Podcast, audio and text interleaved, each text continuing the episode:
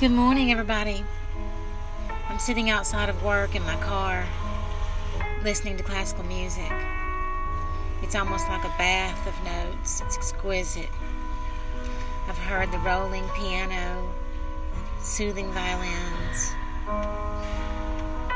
and I was thinking that each one of us has a gift, a creative gift, and some of us are sharing our gifts, and some of us are holding them back on them.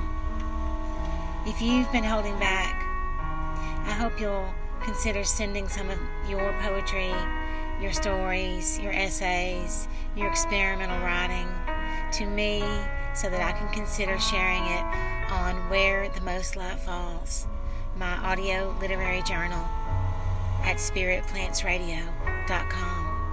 Send it to Tamara Miles SC at gmail.com or on Twitter at Tamara Miles SC or Facebook at Tamara Miles.poet. Have a great day.